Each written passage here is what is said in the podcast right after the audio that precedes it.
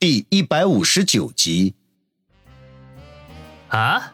王宇莫名其妙，这时就听电话里响起另外一个声音来：小双，不要胡说！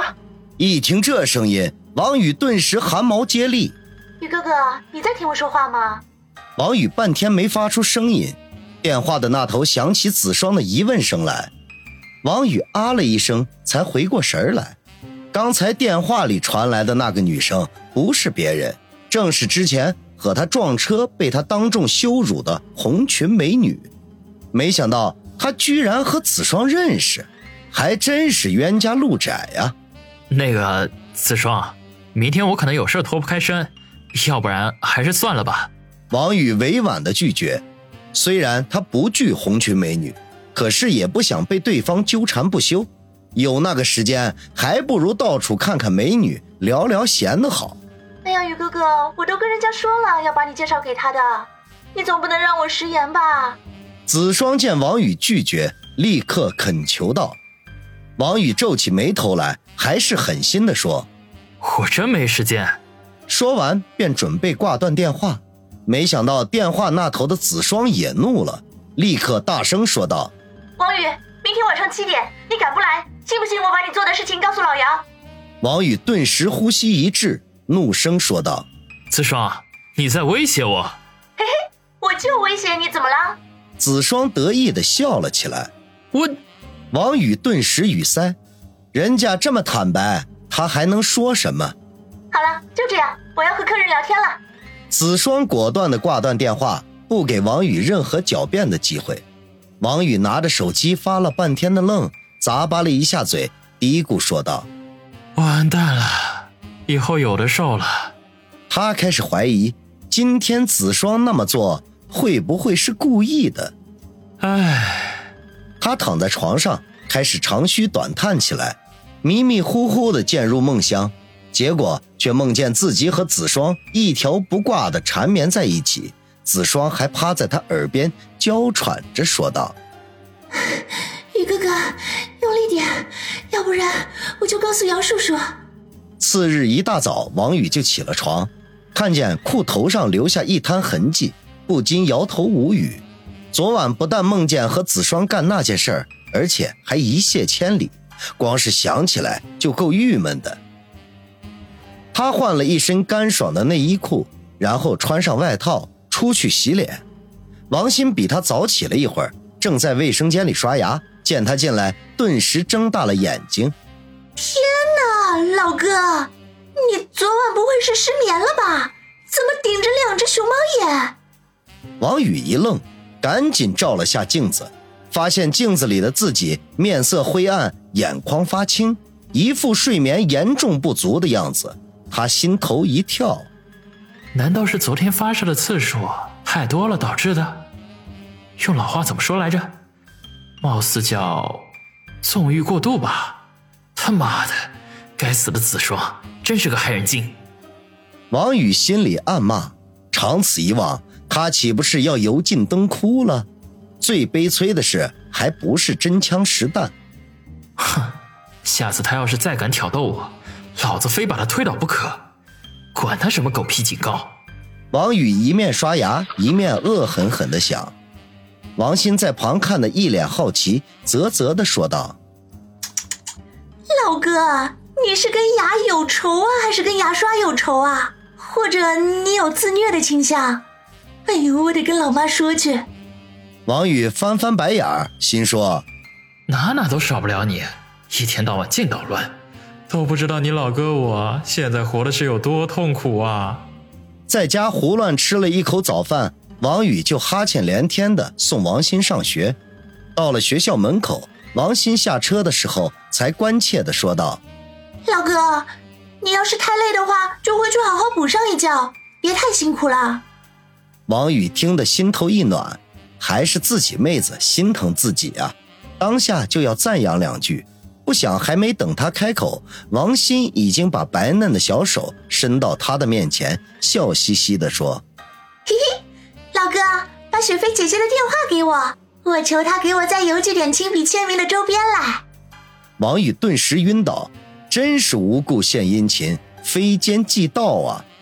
感情王鑫先前的话都是为了讨要林雪飞的电话号码做铺垫，哼，绝对不能让他奸计得逞，没准回头就把林雪飞的电话给高价卖了。休想！他丢下一句话开车溜走了。王鑫一跺脚，气鼓鼓地说道：哼，混蛋老哥，看以后我理不理你。这时候于雨溪从远处小跑过来，人还没到就关切地问：小新，你又和小雨哥闹别扭啦？王鑫气呼呼地说道：哼，一天到晚小雨哥小雨哥的叫着，你这个小蹄子是不是发春了？于雨溪顿时满脸羞红，把头扭向旁边，轻声地说：小新，你一大早胡说八道什么呀？